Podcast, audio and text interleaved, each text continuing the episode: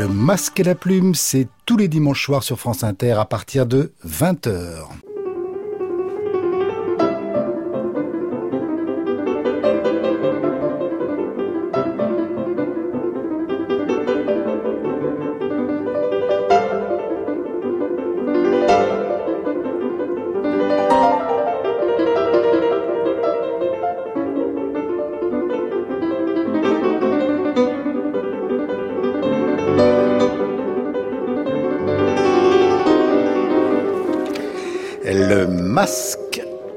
Bonsoir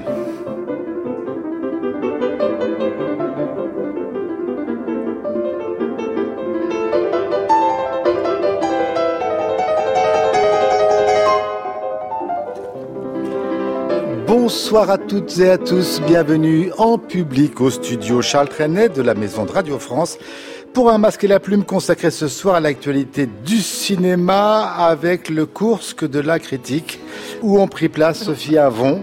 Vous aviez le choix entre ça et, la fuck room. Euh, avec Sophie, avec Sophie Avon de Sud-Ouest, Xavier Le Herper soi-même de septième. Ah, je serais focou, moi, définitivement. Ça, c'est pas la peine de le dire, je le savais. Jean-Marc Lalanne des Inrecuptibles, Pierrot Pierre Murat de Télérama en parle ce soir. Vous l'avez compris du course, mais également des films euh, Crazy Rich Asians, Heureux comme Lazaro, High Life. Un amour impossible, mon cher enfant, un homme pressé, on dirait un mot aussi des chatouilles au tout début de l'émission. Euh, dans le courrier de la semaine, eh bien, c'est biologique. Le masque attaque, les auditeurs défendent. Le masque est élogieux, les auditeurs assassinent. Voici donc le grand bain de Gilles Lelouch et En liberté de Pierre Salvadori, passé à la moulinette Claire V. Est-ce que parce que Pierre et Xavier n'étaient pas là que vous avez encensé ce si petit bain Comment ce film a-t-il pu trouver grâce à vos yeux d'ordinaire si exigeants? Marc Spitz de Bar-le-Duc dénonce avec le grand bain un humour d'une lourdeur à faire couler une baleine. Marilène Sénère parle d'une belle arnaque. L'histoire est en dessous d'un téléfilm de l'après-midi sur M6. Je suis scandalisé.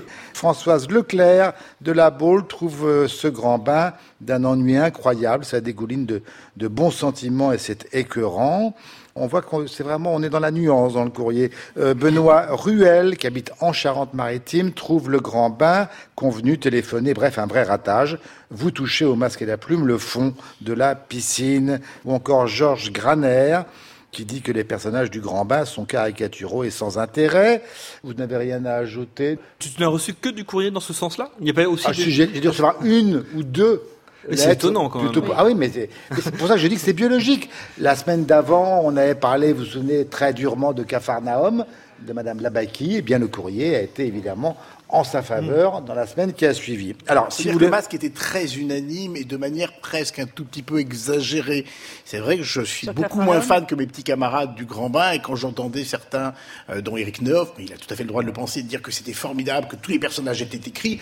Moi, j'en ai vu trois ou quatre écrits un peu, et trois ou quatre pas écrits du tout. Donc euh, il y a quand même un problème de scénario, il y a quand même un problème de cohérence des personnages. Non mais tu vas pas, tu vas pas en plus. Bah non, mais moi aussi j'ai le droit d'être opportuniste et de me ranger du côté des, des, auditeurs et du vrai spectateur et du vrai public. Voilà. En liberté de Salvadori n'est pas épargné non plus. Ah bon? Mais ça, c'est un peu moyen quand même. Monsieur Neugarten nous écrit Dans le champ de Navet, c'est un must.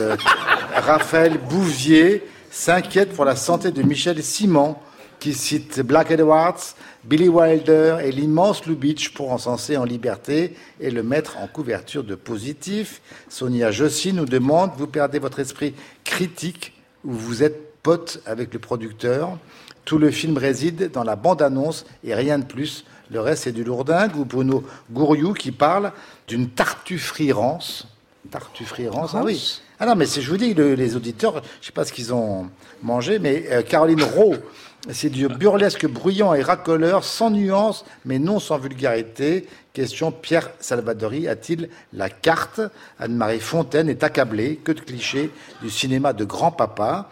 Peter Griffin trouve l'image granuleuse, sale, terne, acteur incompréhensible, bref, un film de mauvaise qualité. Pierre Cuser évoque une comédie poussive et qui se gargarise de ces dialogues surécrits. Et enfin, parce que j'en ai d'autres, Pascal Hénard de Bourg-les-Valence c'est un comique qui fonctionne sur la répétition et m'a laissé totalement de glace. Voilà. Alors là, c'est pareil, c'est 99,9% du courrier. C'est pas. Je crois qu'on a été très gentil avec Salvadori. Je pense qu'on a été tellement. Ah, ceux qui étaient là étaient tellement enthousiastes que les gens ont été peut-être un peu déçus parce que c'est vrai que c'est pas mal, mais c'est pas plus que ça au point de vue mise en scène, surtout. Bon, enfin voilà, c'est le courrier et je sens que ça va continuer dans les semaines qui viennent. Alors là, j'ai négligé peut-être ou oublié d'inscrire Les Chatouilles au programme de ce soir, le film d'Andréa Bescon, Éric Métayer, avec Andréa Bescon, Karine Viard, Clovis Cornillac, Pierre de Donchamp, Ryan Ascaride et d'autres. Tout le monde me demande évidemment dans le courrier pourquoi je ne l'ai pas inscrit. Est-ce que vous l'avez vu? Moi, je ne l'ai pas vu encore. Vous l'avez vu? Euh, Pierre l'a vu? Oui. je l'ai vu également. Oui. Ça vient d'un solo en scène qui était interprété. C'était une pièce de théâtre. Une pièce de théâtre, voilà. Que j'avais vu ça. Voilà, dans ouais. Mais c'est le même problème que le, le spectacle de Guillaume Gallienne. Voilà. La violence sexuelle qu'elle a subie. C'est de la danse. De la danse voilà. C'était un spectacle très catharsique, très exutoire de ce qu'elle avait subi, mais elle était toute seule en scène, donc elle figurait tous les personnages. Elle leur donnait une incarnation. Et c'était fort, hein, son regard. C'était absolument magnifique, comme l'était le spectacle de Guillaume Gallienne. Le passage au cinéma, je trouve, se prend les pieds exactement dans le même tapis que Guillaume et les garçons à table. C'est-à-dire que subitement, tout ce qui est de l'intime, il faut quand même raconter cette petite fille, et elle le racontait très très bien, qu'il n'a pas compris au début les attouchements, qu'il a cru que c'était de l'affection, qu'il y, a un trouble quand même du sentiment. C'est c'est l'objet de, de, manipulation de ces prédateurs sexuels. Elle le raconte, elle le racontait avec cette ambiguïté, avec ce trouble, avec cette naissance du corps, avec cette fascination aussi pour l'adulte. Là, on a tout de suite un personnage qui l'incarne, qui l'incarne plutôt bien. Pierre de la Donchamp ne va pas à la caricature, mais on sait il est donné comme tel, comme le prédateur, puisqu'en même temps le film se compose autour de la psychanalyse. L'excellente Carole Franck joue sa psychanalyse et ne veut pas y aller, ne veut, pas prendre ce douloureux problème à bras le corps. Et tout ça, ça donne bah, de la lourdeur, de la démonstration, l'ambiguïté disparaît complètement, tout est incarné, tout est surjoué, et malheureusement, malgré toute l'admiration que peut avoir pour ce travail, pour ce travail salutaire, évidemment personnel pour le sujet du film, je trouve qu'en termes de cinéma, d'objets cinématographiques, c'est un échec. Et Pierre bah, Les acteurs sont vraiment tous très bien. Karine Viard, notamment, est très surprenante parce qu'elle l'est pas souvent ces derniers temps. Et là, elle est vraiment très bien. Pierre Deladonchamp hérite encore une fois d'un rôle très ambigu et il le fait vraiment très bien. Le problème, c'est ça, c'est en effet pourquoi. Enfin, la difficulté quand on a un spectacle seul sur scène, enfin du théâtre, enfin, ça laisse surtout place à l'imaginaire. Et là, tout est extériorisé. Donc on se dit, il faut surtout pas que ça fasse du théâtre. Mm. Du coup, on a une caméra, par exemple, qui virevolte partout. Ah. Au début, elle, elle monte jusqu'au rideau. Et on se dit, mais, mais pourquoi il aurait peut-être fallu ne pas avoir peur de ce sujet formidable, enfin, je veux dire formidablement dérangeant, formidablement terrible, et, et, le filmer beaucoup plus simplement et avec des acteurs, me semble-t-il. Mais évidemment que ça va marcher, on peut pas en dire du mal vu le sujet, parce que tout le monde. Mais ça marche déjà. Oui, mais on nous fait le coup, Pierre, et c'est un peu agaçant, c'est-à-dire que oui, effectivement, le sujet est préoccupant, oui, bien sûr, le cinéma peut et doit s'en emparer, mais, je sais mais dès qu'on a une réserve, c'est en gros, effectivement, euh, bah ouais, d'accord, t'es du côté des pédophiles. Et c'est pas très subtil, c'est pas très simple, mais le film ne l'est pas non plus. Hein. On, confond toujours la forme et le fond, c'est-à-dire qu'un film généreux n'est pas forcément un bon film. Mais il y a un grand quotidien du soir qui nous a expliqué qu'effectivement, malgré l'échec de la forme, euh, il fallait en dire du bien nécessairement parce que le sujet était nécessaire. Non, sinon on va commencer à... Je vais plus aller voir les films, je vais prendre le dossier de presse, je vais lire la note d'intention et je vais dire, oh, sujet sociétal, sujet ah grave, sujet indispensable, j'aime. Je te rappelle que c'est un film inter. Je pense que voilà. Et eh ben c'était mon dernier masque. Il était temps. Et sur le rideau. Au moins. Merci. Au moins, public aimé. Je vais y aller. J'étais ravi de te rencontrer. Mais moi aussi. Euh, c'était plus grand que je ne le croyais. mais tu peux rester. C'était plus grand que je ne le croyais. Oui, mais tu peux rester jusqu'à la fin du de l'émission. Fais gaffe parce qu'il veut partir. Oui, c'est vrai. J'ai. Euh, voilà. Maintenant tu vas te taire. Alors maintenant, un homme pressé d'Hervé euh, Mimran ou Mimran, je ne sais pas comment on dit avec Fabrice Lucchini dans le rôle d'Alain. Un homme pressé un homme d'affaires bien sûr, qui ne pense qu'à son travail, et jusqu'au jour où il est victime d'un AVC, dont les effets sont des troubles très graves de la mémoire, de la parole, et au lieu de dire, ce que je dis souvent, le cheval galope, il dit le cheval salope. Ah, ah, ah. Et il dit, euh, au lieu de laisser, il dit un mot que tu aimes bien, qui est lécher, mais il confond les deux, quoi. Euh, bref, sa rééducation, il la doit à une jeune orthophoniste Jeanne, Léla Becti, qui était déjà très bonne dans le grand bain, mais qui maintenant est passée directement du fauteuil roulant à la blouse blanche. Un film inspiré de J'étais un homme pressé, AVC, un grand patron témoigne, le livre dans lequel euh, Christian Streff, ancien PDG d'Airbus et de PSA, raconte son accident de santé et puis sa reconstruction longue, lente, euh, à la fois mentale et euh, physique. J'ajoute pour la petite histoire quand même que Lucchini, qui est un peu empêtré dans sa langue, euh, dans ce film, dans ce rôle-là, vient de dire qu'il allait se présenter à l'Académie française. Alors, Sophie euh, c'est pas du tout, du tout euh, le genre de film que j'apprécie, que j'aime, que je trouve drôle. Je le trouve assez pitoyable et je le trouve assez médiocre. Merci. tu veux ajouter un mot? Non, mais si je peux développer un chouïa, j'ai rien contre le, le loufoque euh, dans la maladie, parce que c'est vrai que les maladies les plus graves, Alzheimer, tout ça, il y a, y a toujours des choses drôles, absurdes qui peuvent surgir. Mais là, il y a une surexploitation du jeu de mots, du trouble cognitif que, du personnage joué par Lucchini en jeu de mots, alors tu les as cités, salope euh, plutôt que galope, ou euh, il y en a plein. Hein. il y en a plein. Enfin, alors il est toujours du même registre. Hein, c'est une crotteuse au lieu d'une trotteuse. Enfin bon, on les enregistre quand même très bas de gamme. Cette espèce de systématisation du jeu de mots finit par être horripilante. C'est toujours pareil en fait, les comédies, l'émotion, que ce soit du rire ou des larmes, ça, ça naît de la vérité. Il n'y a pas de secret. C'est la vérité et de la justesse. Et dès qu'on force, eh ben, c'est plus vrai, c'est plus juste, c'est plus authentique, et du coup, eh ben, c'est plus drôle. Et là, et l'humanisation du personnage, il y a le deuxième volet du film, qui est aussi l'humanisation de ce personnage qui est, qui est, très odieux, et qui va devenir gentil, en gros, bah, on a quand même envie que ça se produise de manière un peu gracieuse, un peu délicate, et là encore, on a affaire à quelque chose qui est vraiment euh, d'un degré euh, de médiocrité euh, qui est confondant, quoi. Jean-Marc? Oui, c'est vraiment triste pour euh, Fabrice Duquigny, qui est quand même un, acteur potentiellement euh, génial, qui, qui, au début de sa carrière a vraiment fait de, a trouvé de grands rôles dans de grands films. On a vraiment l'impression, je ne sais pas si ça tient à ses choix, à une certaine frilosité, ou est-ce que le, cinéma français euh, n'est pas capable d'imaginer autre chose que des rôles à la fois coups humains et totalement exsangues. Mais là, vraiment l'idée que ou des rôles historiques, parce que on le verra bientôt dans, dans il est fouché dans le Vidocq de Jean-François Richet, et, là, on a mm. l'impression de le retrouver dans le Beau Marché, dans, dans toute une série de rôles historiques qu'il a incarnés. Et c'est cette idée que simplement le fait de lui faire dire des gros mots par accident, ça puisse être en ressort comique, qui fasse tenir tout un film, c'est vraiment accablant et on est vraiment désolé pour lui, quoi, qui, qui n'arrive pas à trouver des rôles où il pourrait déployer euh, sa très grande science euh, dramatique. Après, vraiment, le scénario d'une faiblesse inouïe, l'intrigue secondaire qui concerne la thérapeute, elle est vraiment programmatique à un point, il y a vraiment mais aucune idée pour faire rebondir cette histoire. Et l'homme le, odieux qui s'humanise parce qu'il a un grand traumatisme, c'est vraiment consternant. Pierre bah, Le grand paradoxe, mais c'est un peu quelquefois dans tout le cinéma français que ça se passe. C'est-à-dire que je pense que si il n'y avait pas Fabrice Lucchini, le film n'aurait peut-être pas existé. Et en plus, le, metteur en scène dit qu'il a réécrit le rôle pour Lucchini à partir du moment où il avait accepté. Peut-être que ça aurait été un autre film. Ça se sent d'ailleurs. Oui, ben oui, justement. Et, et le problème, c'est que Lucchini est tellement écrasant qu'il soit bon ou mauvais. Moi, j'aime beaucoup Lucchini. C'est un acteur qui me fait rire et qui m'émeut souvent, enfin, quand il consent à être dans un film qui digne de, ce nom, en quelque sorte.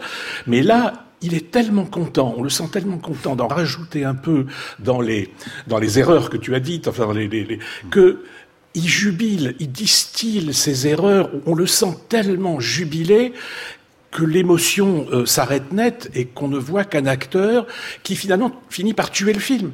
Parce que je pense que ça aurait été un autre acteur, peut-être un peu moins habile, moins génial que Lucchini, le film aurait été beaucoup plus émouvant et plus sincère. Et alors la deuxième partie, la rédemption, alors Saint-Jacques de Compostelle, tout ça, enfin, et lorsque je crois, je me souviens plus très bien parce que j'ai vu il y a longtemps, mais à un moment donné, quand en pleine rédemption, il, il sauve un petit fan, je crois, c'est un fan, et, et qu'il le rend à, la mer. C'est très beau ça. Oh, mais j'ai hurlé de rire. Enfin là, c'est trop. Faut pas se foutre de la gueule du monde comme ça, là, quand même.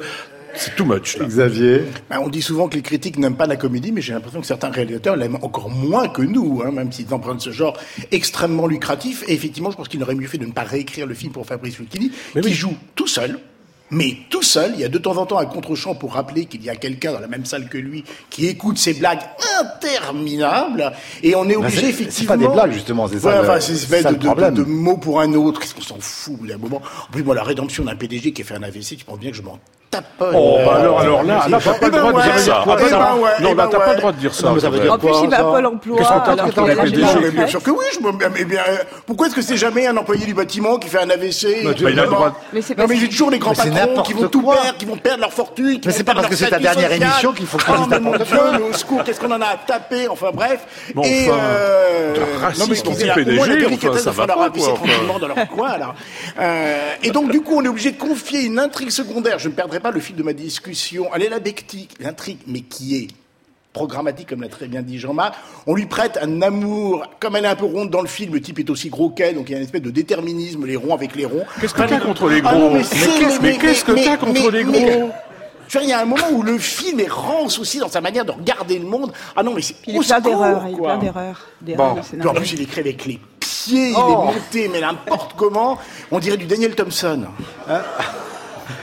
Un homme pressé, on dit Mimran ou Mimran alors? Hervé Ah, mais on je dit n'en ai pas.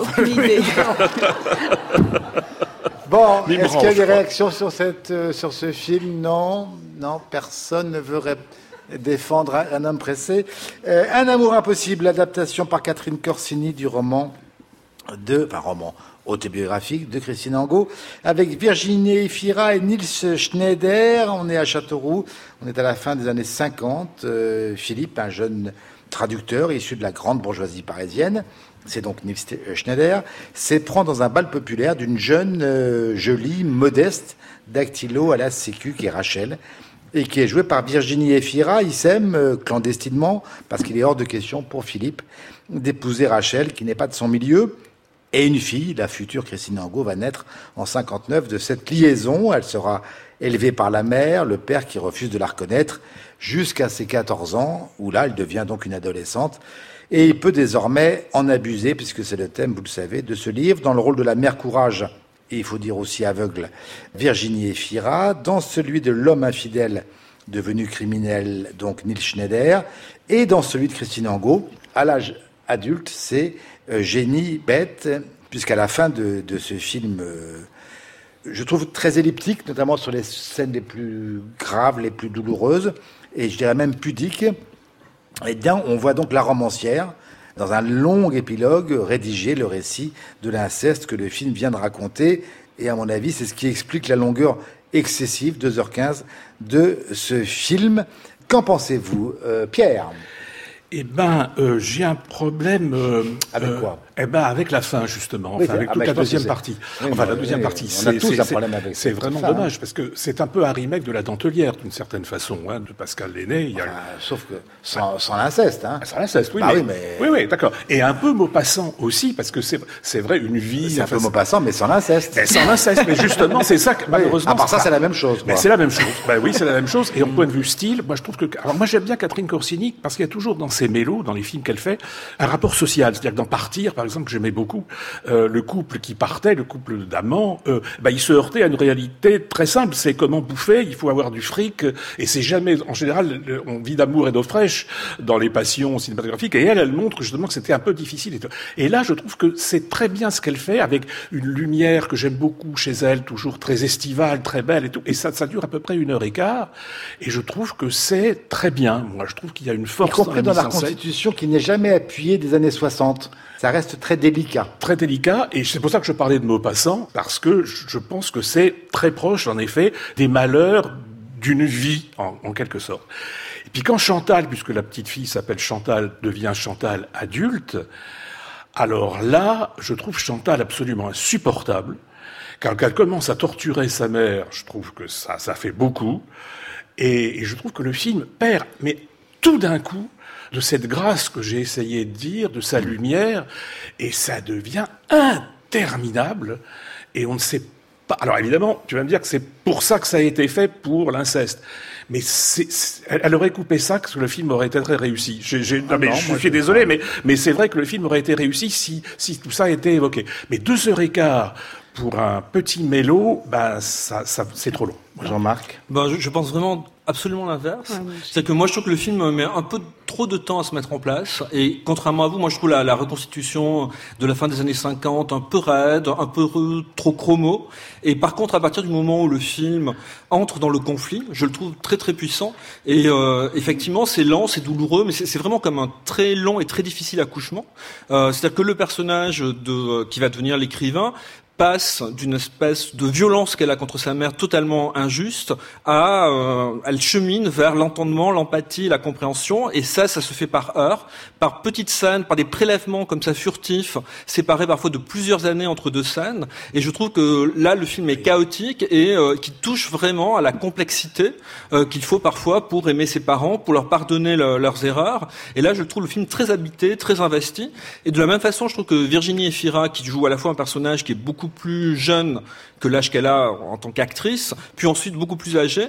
Je, je, la trouve pas extrêmement à l'aise dans la première partie, et je la trouve vraiment géniale lorsqu'elle joue la maturité, lorsque tout à coup elle se remplit d'une expérience, et je trouve qu'elle est bouleversante. Oui, sans, sans, sans, non plus se vieillir de manière Non, pas du tout. Non, c'est vraiment une sorte mais, de poids existentiel dont elle se charge. Mais est-ce que tu penses vraiment nécessaire cet épilogue très long, très long, où on, voit, où on voit c'est la dimension politique, si on peut dire, du livre. C'est grâce à ça que Chantal transforme le oui, pont il faut en expliquer or. qu'en fait Christine devient Chantal oui, dans le Christine film. est nommée Chantal, que le père et aussi Philippe, a changé pas de prénom. Pierre, je crois que c'est Pierre. Euh, dans le, le, le, le père c'est Pierre et, et désormais Philippe. Il y a que Rachel, il y a que Rachel qui, qui n'a pas bougé. Son nom. Euh, non, moi je trouve qu'elle est importante. Les trois parties sont importantes. Tout est important dans le film. Moi j'aime beaucoup la façon dont elle a adapté ça. Justement, on aurait pu imaginer qu'elle l'adapte dans quelque chose de très stylisé, de très dépouillé. Au contraire, elle y a mis euh, du romanesque. Elle y a mis de la couleur effectivement. Oui. Elle y a mis quelque chose de très radieux. Elle a utilisé tous les artifices du cinéma en tant qu'acte de foi. Et je trouve que, c'est-à-dire la voix off, c'est-à-dire le vieillissement, alors que généralement c'est périlleux, c'est-à-dire la reconstitution, c'est-à-dire toute la musique, toutes ces choses qui appartiennent au romanesque. Et je trouve qu'elle est payée de retour par cette croyance du cinéma, parce que du coup, le film, comme elle y met aussi, elle, elle reste près du texte, mais elle met c'est une histoire qui est déjà racontée mmh. d'une certaine manière par Christine Angot. Donc elle adapte ça et elle met à la fois le point de vue de la mère, elle met le point de vue de la fille, elle met vraiment tout, sauf l'inceste, tu l'as dit, et ça reste pudique. Et du coup, ça fait un film qui est riche, qui est pas du tout dépouillé, qui est riche, et qui lui permet d'être bouleversant parce qu'il met, il met le doigt sur ce lien incroyable qu'il y a entre cette mère et cette fille, qui, au-delà du fait qu'elles sont mère et fille, eh bien, elles ont vécu des souffrances différentes, mais par le même homme. Et ça, ça a créé entre elles un lien qui les a à la fois dévastées et, qui, et qu'elles ont surmonté parce que c'est des personnes remarquables et qu'elles ont, comme je disais tout à l'heure, transformé le, le plomb en or. Et ça, c'est bouleversant dans le livre, mais dans le film aussi.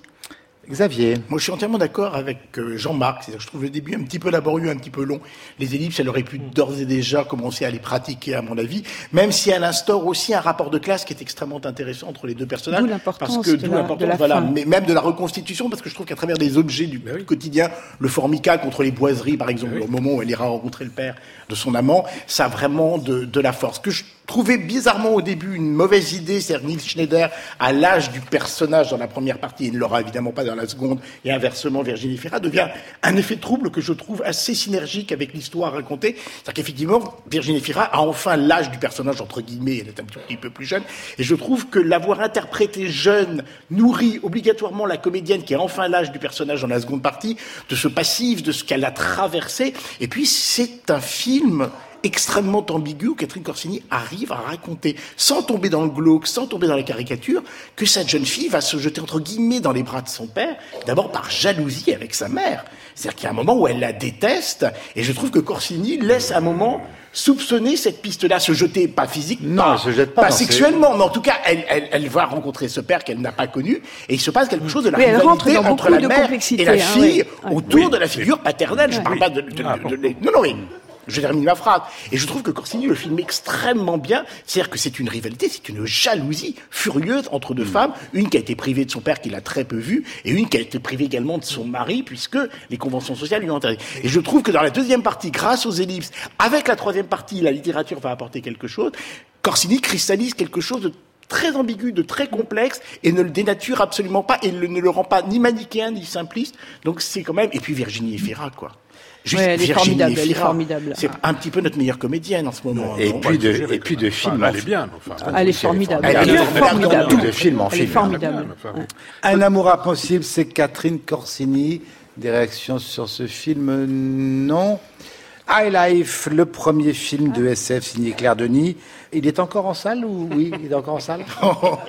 Mauvais euh, comédien en plus. Non, c'est une question très sincère. je ne sais pas si, parce que s'il n'y était plus, on n'en aurait pas parlé. Va... Avec Robert Pattinson et Juliette Binoche. Le principe donc des condamnés à mort euh, acceptent de commuer leur peine en devenant cobaye pour une mission spatiale hors du système solaire, direction le trou noir au sens propre. Une mission détournée par une scientifique totalement hallucinée, Juliette Binoche, alors là je ne sais pas ce qu'elle avait fait, euh, qui est obsédée par la procréation au prétexte que l'humanité est menacée de, de, stérilité. Son cobaye évidemment c'est euh, Pattinson, euh, alias Monte, et ça c'est très bien vu, qui s'est fait une tête de bagnard et dont elle va dans une fuck room oui, on peut dire abusée sexuellement, pendant son sommeil. alors, vous aviez, je t'ai lu dans un journal, tu parles d'un aller simple vers une extase proche de l'hypnose. Toi, ça va, mon vieux, pour l'instant tu, Mais ouais, très bien. Et j'assume absolument toutes Aller simple vers une extase proche de l'hypnose. Bah, c'est ce que j'ai ressenti pendant près de deux heures. C'est un film qui m'a totalement emporté. Visuellement, d'abord, je le trouve magnifique. Je trouve qu'en termes de mise en scène, avec très peu de moyens, avec une utilisation de, de, de notre mémoire référentielle et cinématographique, parce qu'elle cite, elle le faisait déjà dans Trouble Everyday, qui est un chef-d'œuvre absolu. Elle arrive à récupérer des images du genre cinématographique dans lequel elle s'inscrit, mais elle les réinvente, elle les manipule. Il y a de la subversion dans la manière dont elle cite ses films. On pense à 2001, bien évidemment, on pense à, à, Solaris, on pense à Tarkovsky, mais je trouve qu'il il y a un vrai propos, il y a une image absolument magnifique, la scène d'ouverture est absolument sublime. C'est une parabole sur la fin de notre humanité. Qu'est-ce qu'on en fait? Est-ce qu'on recommence à zéro? Est-ce que notre humanité, est-ce que ce que nous sommes devenus aujourd'hui mérite d'être sauvé à nouveau vers le trou noir? Il y a également une histoire d'inceste, entre guillemets. Je trouve le film absolument magnifique parce que ce qui le tient, le scénario passe son temps à revenir en arrière en avant des flashbacks, des flash-forward. Donc elle nous perd sans jamais nous égarer dans une nébuleuse absolument passionnante. Ben oui, je le dis, et, si tu me laissais terminer, je finirais même de le dire, voilà. Et qui est porté par une mise en scène, par une utilisation de tous les espaces, y compris le grand, l'infini, le sublime, avec une scène d'ouverture que je trouve extraordinaire. Cette petite fille qui va grandir à côté de son père, cette fuck room, oui, effectivement, qui est une espèce d'allégorie de ce qu'on fait de la gestation actuelle, programmée. C'est un grand film, c'est un grand film visionnaire, c'est un film Merci pour ton Et intervention. oui, il m'a tenu de manière hypnotique euh, jusqu'à la fin. Pierre. Merci. Ben, euh, je veux bien reconnaître avec Xavier que visuellement, c'est pas trop mal avec 3 euros. Pas trop mal. Pas trop mal. C'est à peu près, à peu près honnête. Je m'attendais à ce que ce soit un peu ridicule parce que malgré tout, il faut reconstituer tout ça. Et c'est à peu près valable. Alors, le grand problème, c'est qu'on a tellement été habitué avec de grands cinéastes qui posait des questions il y a quelques années de cela sur bah, le sort de l'homme, que ce soit 2001, Odyssée de l'espace, et, tu as cité Solaris de Tarkovsky, auquel on ne peut pas ne pas penser, et auquel d'ailleurs Claire Denis fait clairement référence en disant que ça l'a inspiré, etc que là, moi, j'ai un problème. C'est-à-dire que c'est tellement bête. Ou, alors, j'ai rien compris et j'attends vos explications. Mmh. Mais ce qui se passe, c'est qu'il ne se passe absolument rien. Je voudrais comprendre. Par exemple, la scène orgasmique de Binoche est quand même d'un grotesque absolue. La scène où elle prend la semence de Robert Pattinson. Mais parce qu'il faut dire qu'elle collectionne le sperme, c'est ça Oui, d'accord, mais pour, l'un, pour, pour inséminer quelqu'un d'autre. mais, vous êtes qui pour juger les gens qui collectionnent le sperme Attends, mais, hein pourquoi pas Mais pourquoi Je voudrais quand même comprendre, parce que Solaris, c'était une réponse à 2001. 2001, c'était en gros sur la dématérialisation de l'être humain et l'humanisation des robots. Et Tarkovsky avait fait une réponse humaniste à un cinéaste qu'il adorait, qu'il estimait, mais avec lequel il n'y était pas d'accord. Bon, là, 30 ans après, c'est pour nous dire Quoi Mais ce que je viens de dire, la fin de l'humanité, est-ce qu'on reboot, est-ce qu'on reboot pas, est-ce qu'on recommence, est-ce que ça vaut la peine, regarde où est-ce qu'on en est. Il n'y a rien, il n'y a pas de scénario, il n'y a pas de personnage. Ah mais s'il faut tout expliquer, Pierre, non, je demande tout en dialogue. Alors Non, je demande pas qu'on m'explique, mais il y a des films où je me fous qu'on m'explique. Par exemple, Le Grand Sommeil, je l'ai vu 32 fois, j'ai jamais compris, et je me fous de comprendre. Mais là, quand on fait un film de science-fiction en 2018 en référence à des grands films qui ont existé, je voudrais en effet qu'il y ait une piste pour me laisser comprendre quelque chose. Alors on peut aligner les adjectifs, ah, merveilleux, magique, hypnotique et tout, mais qu'est-ce qu'elle veut dire C'est moi qui t'imite comme ça en faisant des moulinets avec les bras Parfaitement. Et qu'est-ce que ça veut dire? Qu'est-ce qu'elle veut nous dire? Non mais on s'attaque pas au physique, ou alors je dis un mot sur ta chemise. Hein ah ben elle est très bien ma chemise, je regrette. Bah, moi je trouve ça assez clair en fait. Ah ben, même si le, récit peut-être a des zones d'ombre, moi en voyant le film, j'ai vraiment le sentiment qu'il parle très fortement d'un sentiment commun, d'un sentiment commun d'abandon, d'être, euh, de vivre dans un champ de ruines, dans une société qui se délite et où chaque individu a le sentiment, un sentiment très très fort de déréliction. Alors c'est très banal. Mais bah, pas du tout. Enfin, c'est ah, c'est ça le principe d'un cinéaste visionnaire. C'est trouver la bonne métaphore pour parler de, de sentiment qui est banal parce qu'il est effectivement euh, ce qu'on peut collectivement ressentir. Je dirais pas que c'est banal, je dirais plutôt que c'est universel. C'est-à-dire, effectivement, elle trouve la bonne métaphore, la bonne image. Nous dire que nous sommes en crise en 2018, bah, excuse-moi. Bah, sauf qu'elle produit des images extrêmement fortes euh, pour parler de ce sentiment d'abandon, d'être livré dans une espèce de grand trou sidéral où euh, on ne s'occupe plus de, du bien commun et où on est livré à une espèce d'aventure sans fin, où les choses ne cessent de se dégrader. C'est-à-dire qu'il n'y a pas d'autre euh, issue qu'une entropie permanente, où dans ce vaisseau, où tout s'effondre, où plus rien ne marche, et ce qui résiste, c'est le corps humain, c'est une sorte de circulation des fluides. Effectivement, il y a, il y a de, de l'urine, de, il y a de, du sperme, il y a de la transpiration. Ok. Dans, ce, dans ce monde hyper technologisé, ce qui résiste, c'est... Et, et, le but, c'est nous dire quoi? Dans ce monde où on urine, mais pourquoi où il y a du sperme et du dise quelque chose Parce que c'est le seul argument qu'il a, laisse-le, il est content. Mais je suis pas content, je vous demande à comprendre. Si je suis bête, expliquez-moi moi, ce que je ne comprends pas, c'est que tu ne sois pas sensible à la poésie purement cinématographique. Oui, voilà, parce que c'est un film C'est quand même une cinéaste inouïe. Ah, si c'est la poésie, alors c'est un grand mot, évidemment. Mais non, mais c'est pas un grand mot. On dit tout avec la poésie. de dire que la poésie, enfin, précisément, il y a une poésie purement cinématographique qui tient à la manière dont elle crée un espace. Elle invente un rapport à la durée qui est inouï. Et euh, inouï. Ah, mais oui, moi, je trouve vraiment que le film est une expérience sensorielle assez inouïe, enfin, sans commun avec ce qu'on peut voir sur les écrans et qui est purement du cinéma. Sophie. Moi, je suis pas bien sûre que Claire Denis sache exactement ce qu'elle veut raconter, mais ce ah. dont je suis ah, mais, mais, mais je suis sûre qu'elle sait très bien ce qu'elle veut filmer. Et c'est pour ça que Jean-Marc a raison, c'est des, des images magnifiques. C'est-à-dire que c'est un film poème, elle veut filmer un enfant, elle veut filmer un enfant qui fait ses premiers pas, elle veut filmer ce, cet enfant qu'elle regarde avec une attention incroyable dans les bras de Pattinson, elle veut filmer ce jardin d'Éden qui est absolument magnifique dans ce, ce, lieu qui est tout sauf un Éden, elle veut filmer l'infini, elle veut filmer ces corps qui chutent mm. comme ça, c'est absolument magnifique. Le tournevis au début qui tombe dans le noir comme ça, eh ben, je suis désolée, moi ça me suffit. Je trouve que c'est magnifique. Le reste, les histoires de produits, de, on, ah bah non, peut, on peut, mais non, mais on peut interpréter. C'est des, à mon avis, c'est des prétextes. Elle a raison sur la chute du tournevis. C'est un moment comme. Mais oui, c'est magnifique. Bien sûr que c'est un très Mais c'est ça la poésie. Et avec cette idée merveilleuse, avec cette idée merveilleuse d'une dérive comme ça, de cette colonie pénitentiaire qui part vers un autre système solaire. Après tout, trou noir peut-être, mais autre système solaire, eh bien ce film, c'est une dérive, c'est une traversée, c'est une rêverie. Ça peut exister aussi, un film-poème, voilà. Et est-ce qu'on peut dire aussi que Pattinson est génial? Oui, c'est vraiment un acteur Alors, moi qui avais échappé jusque-là son charme, il est, bouleversant. Le mot C'est pas plus que ça, mais c'est pas moins que ça, voilà. High Life de Claire Denis, des réactions non sur ce film? Non si, si, il y a un monsieur. Il y a une réaction, je vois pas. Ah oui. Non, mais en plus, c'est la censure, je, ne donne pas la parole et tout. Bien. Bonsoir, madame, bonsoir, messieurs. Je pense que n'est pas Stanley Kubrick qui veut. L'idée originale est bonne, mais euh, c'est un film qui est mal ficelé. Et euh, effectivement, elle est assez omnibilée par les fluides du corps humain, en particulier du corps masculin. C'est un peu gênant à la fin. La deuxième partie est un peu plus réussie entre le Robert Pattinson et puis la jeune fille qu'on voit grandir. Effectivement, ça c'est assez poétique. Et il y a une recherche métaphysique, m'a-t-il semblé, de mon point de vue.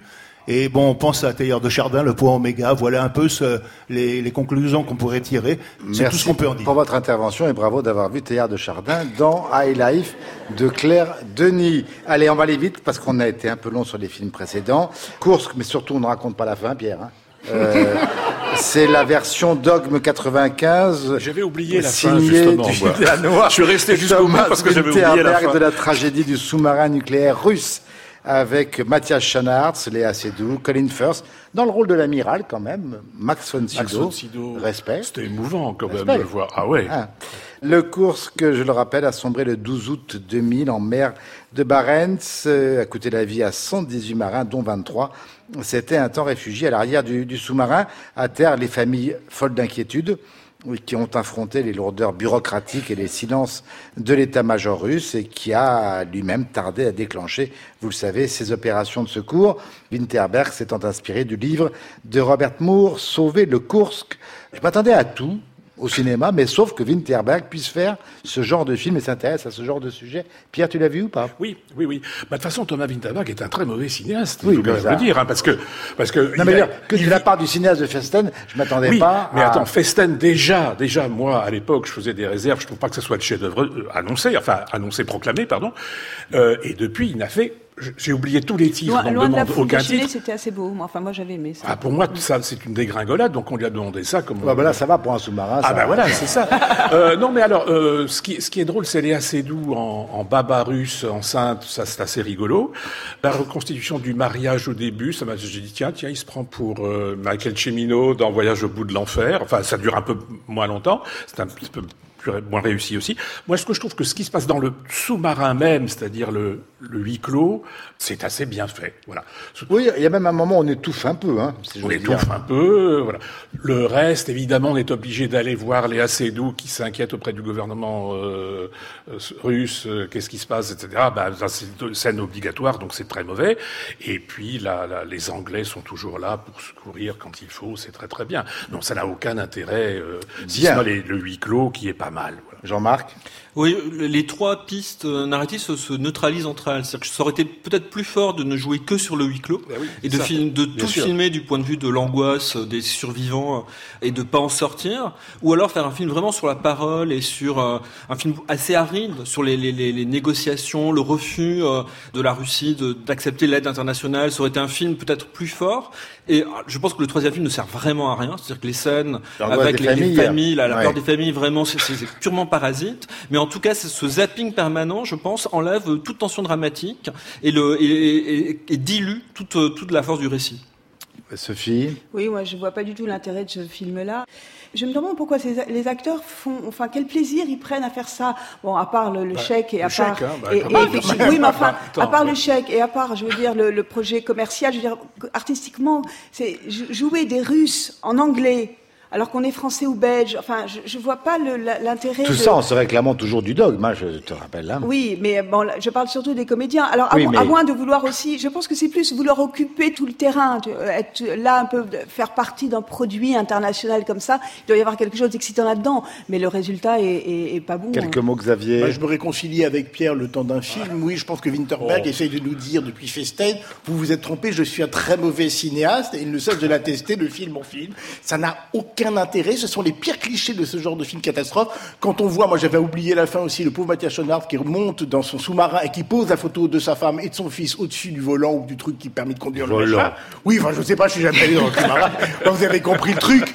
C'est comme le pilote d'avion qui pose ça sur le, le- le manche et tout ça. Le et ben on se dit, mon Dieu, ça y est, il va y passer. Maintenant que je me souviens à la fin, et il n'y a plus rien à attendre de ce film. Non, mais c'est consternant. Kursk, Winterberg, personne pour sauver le sous-marin, On a fait Kursk. hein. Euh, oui, mais on va faire encore plus Kursk avec Heureux comme Lazzaro, une fable tournée en, en Super 16 de l'italienne Alice Rohrwacher, qui a été en compétition à Cannes, où elle a reçu le prix du scénario. Cannes, où elle avait déjà remporté le Grand Prix en 2014 avec Les Merveilles, et c'est avec euh, Adriano Tardiolo, sa sœur, Alba Rohrwacher, et Sergi Lopez, le seul espagnol que je connaisse qui parle si bien italien.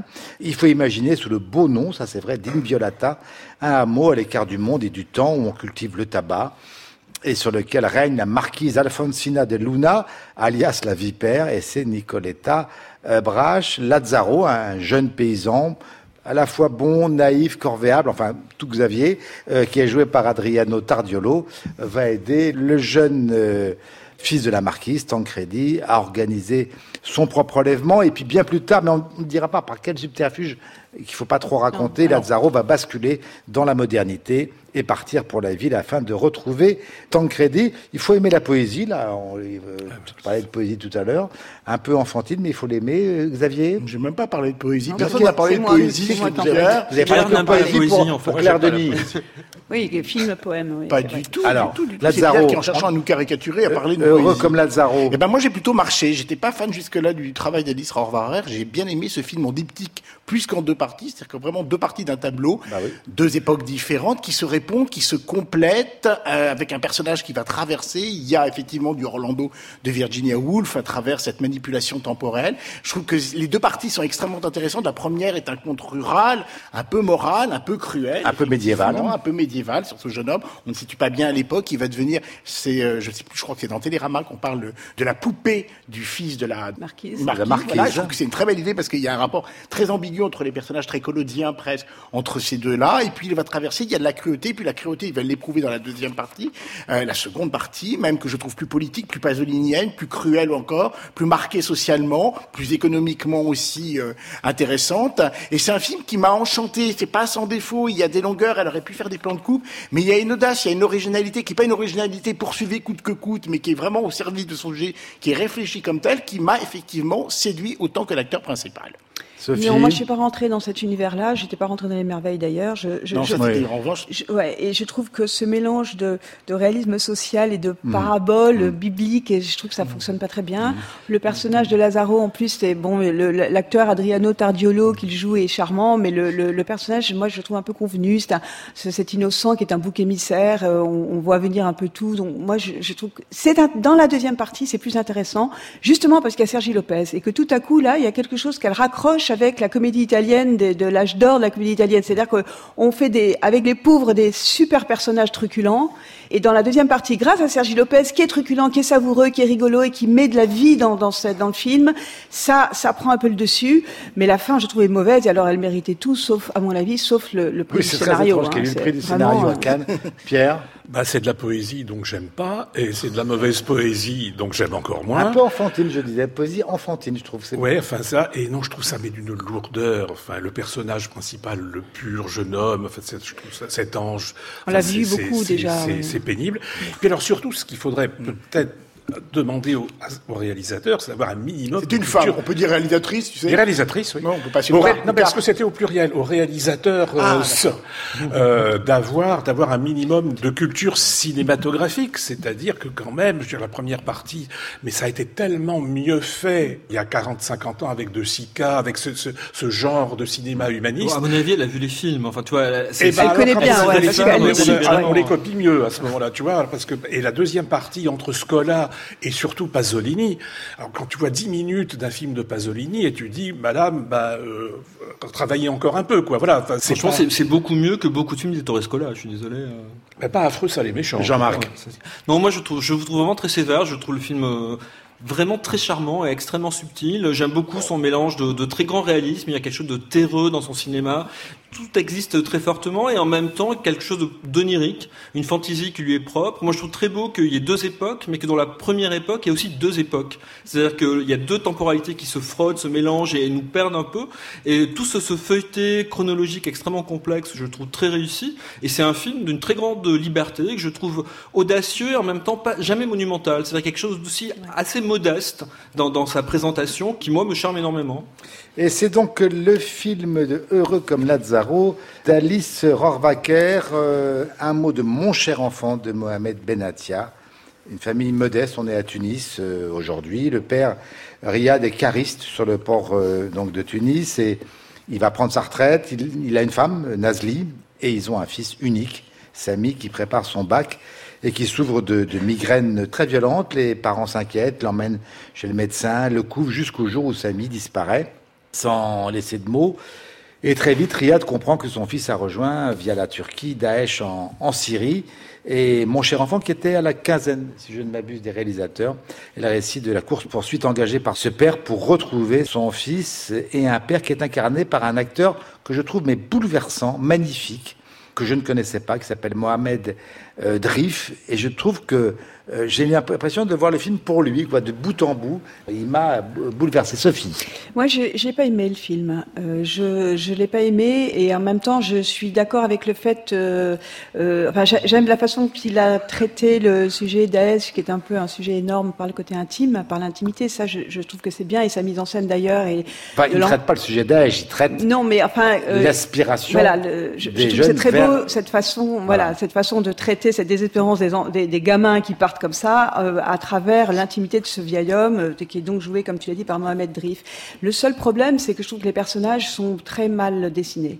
Je trouve qu'ils sont réduits à des choses qui ne me suffisent pas. Oui, je trouve que le père, il n'est que naïf et son amour, il est, il n'est réduit qu'à l'amour qu'il a pour son fils. Et cet amour-là Mais il est pas un naïf, le amour. père. En tout cas, il a un amour pour son fils qui le couve. Et à la limite, on comprend pourquoi le gamin se tire, parce que c'est- Oh. il, il est, il- cet amour est poisseux et, et il est tout le temps, tout le temps défini que par ça. L'amie du porc, elle n'est définie que par le langage un peu vert qu'elle tient. Et chaque fois qu'elle ouvre la bouche, c'est pour dire des choses salaces. Elle est définie que par ça. Euh, la mère, elle est définie aussi que par d'autres. Je trouve, que, voilà, il- les personnages sont mal définis et du coup compromettent l'émotion que toi tu as éprouvée, mais que moi je n'ai pas éprouvée parce que les personnages étant ce qu'ils sont, eh bien, j'ai le voyage du père qui aurait dû être déchirant, euh, euh, moi ne m'a pas déchiré. Xavier. Je suis pas du tout d'accord. Moi, j'avais déjà beaucoup aimé Eddie avant Liberté, son Avant Liberté, précédent et premier film. Oui, moi j'avais aimé le qui premier. était très beau. Non, non, mais voilà, ça ne veut rien dire. Moi, euh, j'ai vraiment complètement, et je l'ai revu, j'aime beaucoup mon cher enfant, parce que justement, le sujet, ça n'est pas Daesh. Le sujet, c'est le rapport Daesh, entre absolument. un père et un fils qui est absolument bouleversant, qui est très joliment écrit. Alors, peut-être à l'exclusion, effectivement, du personnage de la mère, mais je trouve que c'est un poids, cette absence hors champ mérite vraiment aussi, euh, quelque part, son utilité. Je ne suis pas d'accord avec toi sur le personnage de la copine. Elle est anecdotique, mais elle apporte effectivement une crudité, quelque chose d'un petit Mais peu elle fait nouveau. que ça. Dès qu'elle Oui, la bouche, c'est pour mais dire des personnage C'est un, crudités. tout- c'est un tout petit rôle. Mais tous les C'est personnages rien comme ça. film. Et puis je trouve Non. que le, le film bifurque vers un autre sujet, c'est-à-dire qu'il va aller effectivement rejoindre les rangs de Daesh. Le père va essayer de le retrouver. Il y a une scène bouleversante Oui. où enfin il envoie un message via un ordinateur il n'y a pas le son. Et donc comment cette famille va vivre en ne sachant jamais pourquoi ce gamin est tiré, c'est tiré et comment on fait et comment on ne fait pas d'ailleurs son deuil à la fois de son fils et de l'explication. Et c'est bouleversant et ça dépasse et ça transcende énormément le sujet, j'allais dire politique de Daesh pour parler aussi du pays. Comment est-ce qu'on fait le deuil impossible parce qu'il manque tant d'éléments de cette violence, de ce qui se passe, de ces fractures-là. Et je trouve que le film va subtilement, mais directement à son sujet principal, qui est celui-ci. C'est pour moi vraiment un très beau film. Jean-Marc. Oui, je, je suis un peu partagé. euh, c'est- euh, moi ce que j'aime vraiment énormément, c'est toute la première partie où euh, ce, ce- il y a une sorte de, de- de germination par la métaphore de la maladie, ces migraines euh, migraine, inexplicables. ouais. On a l'impression que c'est pas vraiment des migraines, que c'est le déplacement d'autre chose. On sait pas encore ce que c'est. Et ça, c'est vraiment très beau. Et le sujet du film, c'est vraiment l'inquiétude parentale et toute inquiétude parentale. C'est-à-dire qu'à un moment donné, la parentalité, ce n'est défini que par ça, par le fait de s'inquiéter pour son enfant. Et je pense que ça, c'est le sujet, que c'est assez vibrant, mais que quand Daesh arrive, le parti pris de le contourner, à mon avis, finit par être un problème. C'est-à-dire que c'est- c'est un sujet tellement énorme qu'à un moment donné, on aimerait qu'il en dise un peu plus sur l'aspiration euh, du fils, euh, et, pas uniquement être du côté du chagrin du père. Pierre? Ah, moi, je trouve ça un très très très joli film. Je suis d'accord avec Xavier. Je trouve ça vraiment euh, très bouleversant. Et puis, ce- euh, je suis pas d'accord avec toi parce, parce que les personnages sont très définis, au contraire, mais, mais, mais très subtils. Parce que, en fait, le gamin, on ne sait pas exactement. Bon, les maladies, comme tu as dit, c'est ça qui est la, la, le signe extérieur, mais on ne sait pas exactement pourquoi il va. Mais le père, ce qui est formidable, c'est qu'il est aussi enfantin que le fils, d'une certaine façon. Ces deux adolescents et la mère, dans ce cas-là, Euh. devient très importante parce que c'est elle qui a le contact avec la ne réalité. veut pas que le père parte. hein, Il ne veut pas que le père parte, c'est elle qui est absolument Hmm. dans la réalité, alors que et l'adolescent et et l'homme plus âgé, eh ben, ils sont dans leur rêve chacun. Dans leur... Et je trouve ça vraiment très très joli. Ça me rappelle le, le cinéma un peu de Philippe Faucon, je trouve, dans la délicatesse, dans la subtilité, dans le non-dit. Je trouve ça Dans vraiment les très joli. de la manière de... de, de- ouais, la- Mon la cher enfant, qu'on est en tout cas euh, vraiment au moins trois à vous conseiller vraiment, c'est le film de Mohamed Benatia. Euh, deux minutes euh, pour la fameuse comédie américaine avec un casting 100% asiatique qui est Crazy Rich Asians de John M. Chu, adapté d'un roman qui a été un succès euh, inouï et qui raconte donc les riches, les nouveaux riches, les milliardaires de Singapour. Succès phénoménal pour son casting aux États-Unis. Qui l'a vu ici ce film? Oui. Alors euh, Xavier et Pierre, qu'est-ce qu'on peut en dire? Rien. Mais rien, rien, c'est une espèce de tarte à la crème, de, de, de, de pâtisserie infâme. euh, C'est pas drôle, c'est pas émouvant. euh, C'est euh, même pas une caricature des riches de Singapour en plus. mais même pas. C'est petit, ça n'a. Mais, mais vraiment, ça n'a. Mais top, aucun intérêt. top du box-office aux Top États-Unis. du hein. box-office, des Top du millions. de- box-office, hein. Ça n'a mais vraiment, vraiment Et aucun deux, intérêt. et deux heures. Deux heures pour pour voir des Maserati et des Rolls. Euh... Ouais, qui soulève vraiment la question d'un cinéma communautariste aux États-Unis. C'est-à-dire, c'est fait pour, par et en direction mm. d'eux. Alors en plus, ce qui est quand même génial et presque insultant, c'est que les acteurs ne sont pas tous singapouriens. Il y a Michel Yeo qui est malaisienne, par exemple. Donc on, on balance aussi ce, ce, cliché de l'asiatique que bah, personne ne bah, reconnaît bah, dans le monde occidental. Donc c'est déjà un tout petit peu embarrassant de la part d'un metteur en scène qui dit vouloir faire un film pour déjouer ces clichés-là. On est à Singapour et je pense que le film est très réussi. Singapour est une des villes les plus emmerdantes au monde, les plus plus triste, et le film est exactement de la même couleur et de la même saveur insipide. Avant de passer au conseil, je vous annonce que, comme chaque année, eh bien, je vous propose de voter pour le prix des auditeurs du Masque et la Plume. Il vous suffit de nous envoyer une carte au Masque et la Plume, France Inter, 116 avenue du Président Kennedy, Paris 16e, ou un courriel sur le site de l'émission franceinter.fr, et cela avant le 27 décembre. Donc un film français, un film étranger que vous avez aimé et nous fêterons vos résultats en début d'année prochaine.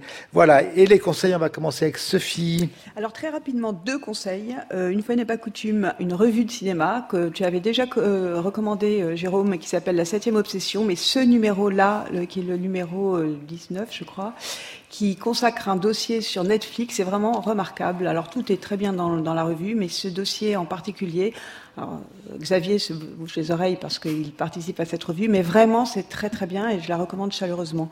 Et je voudrais recommander un film dont vous allez sans doute parler, mais je ne n'y serai pas. C'est Amanda de Michael Hers, que j'ai trouvé tellement beau que je voulais absolument le recommander. Il sort dans trois jours. J'avais aimé le sentiment de l'été, un peu moins celui-là.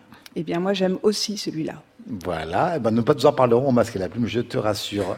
Euh, le conseil de Xavier. The Spy Gone North, alors je vais le traduire pour mon papa qui est dans la salle. L'espion qui va au nord, c'est un film coréen de Yoon Jong-bin, et c'est vraiment le retour du thriller cérébral politique, ça se passe dans les années 90, c'est inspiré d'une histoire vraie. Un espion de la Corée du Sud infiltre les rangs de la Corée du Nord, sauf ce qu'il ne sait pas, c'est que peut-être les accointances entre les deux pays sont plus profondes et avec des ramifications plus complexes qu'il ne le croit. C'est prenant, ça n'est aucun gunfight, aucun pistolet, aucun coup de feu, aucune poursuite, aucun triple salto arrière dont se nourrit le cinéma sud-coréen. Un polar cérébral, passionnant, haletant. C'est absolument remarquable. Blood, The Spy Gone North.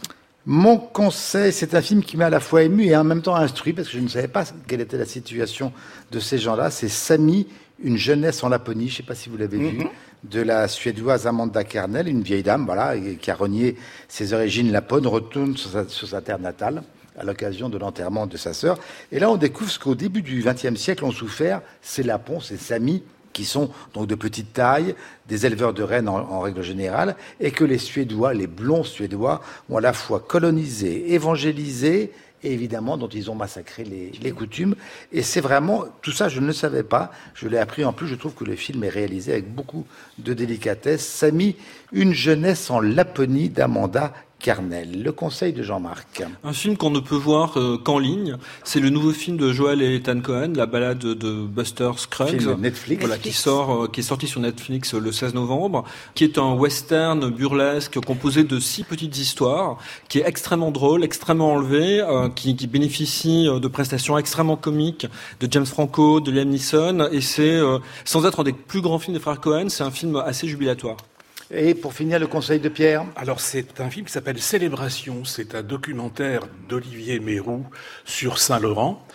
Il l'a tourné il y a assez longtemps, entre 1998 et 2001, et le film a été très longtemps interdit par Pierre Berger, qu'il a autorisé que quelques mois avant sa mort. Et donc on voit Saint-Laurent à la fin de sa vie. Et c'est un film totalement bouleversant parce qu'on voit quelqu'un qui est un, artiste fatigué, évidemment, qui n'a qui a, voilà. Mais ce qui est magnifique, c'est que ce documentaire fait de Saint-Laurent un vrai personnage de fiction, c'est-à-dire vraiment quelqu'un qui est un, un, roi déchu et qui va mourir. C'est vraiment très très très bien. Ça s'appelle Célébration. Tous ces conseils, vous les retrouvez sur le site du Masque et la Plume, franceinter.fr. Merci beaucoup, Sophie Avon, Xavier Le Herpeur, Pierre Murat, Jean-Marc Lalanne pour cette émission qui était, comme chaque semaine, présentée par Jérôme Garcin, avec la collaboration de Lisiane Sellam. Ce soir, au Charles Trenet, à la technique et je les remercie Jean-Michel Bernot, Nadège Antonini et Maël Onave. La réalisation était signée euh, Xavier Pestugia. Notez bien s'il vous plaît que le prochain enregistrement du masque, eh bien c'est le 29 novembre euh, à 20h au Charles Trenet de la Maison de Radio France pour deux émissions, l'une consacrée au théâtre et l'autre au cinéma. Dans une semaine, on parle de livres. À dimanche prochain sur France Inter, évidemment.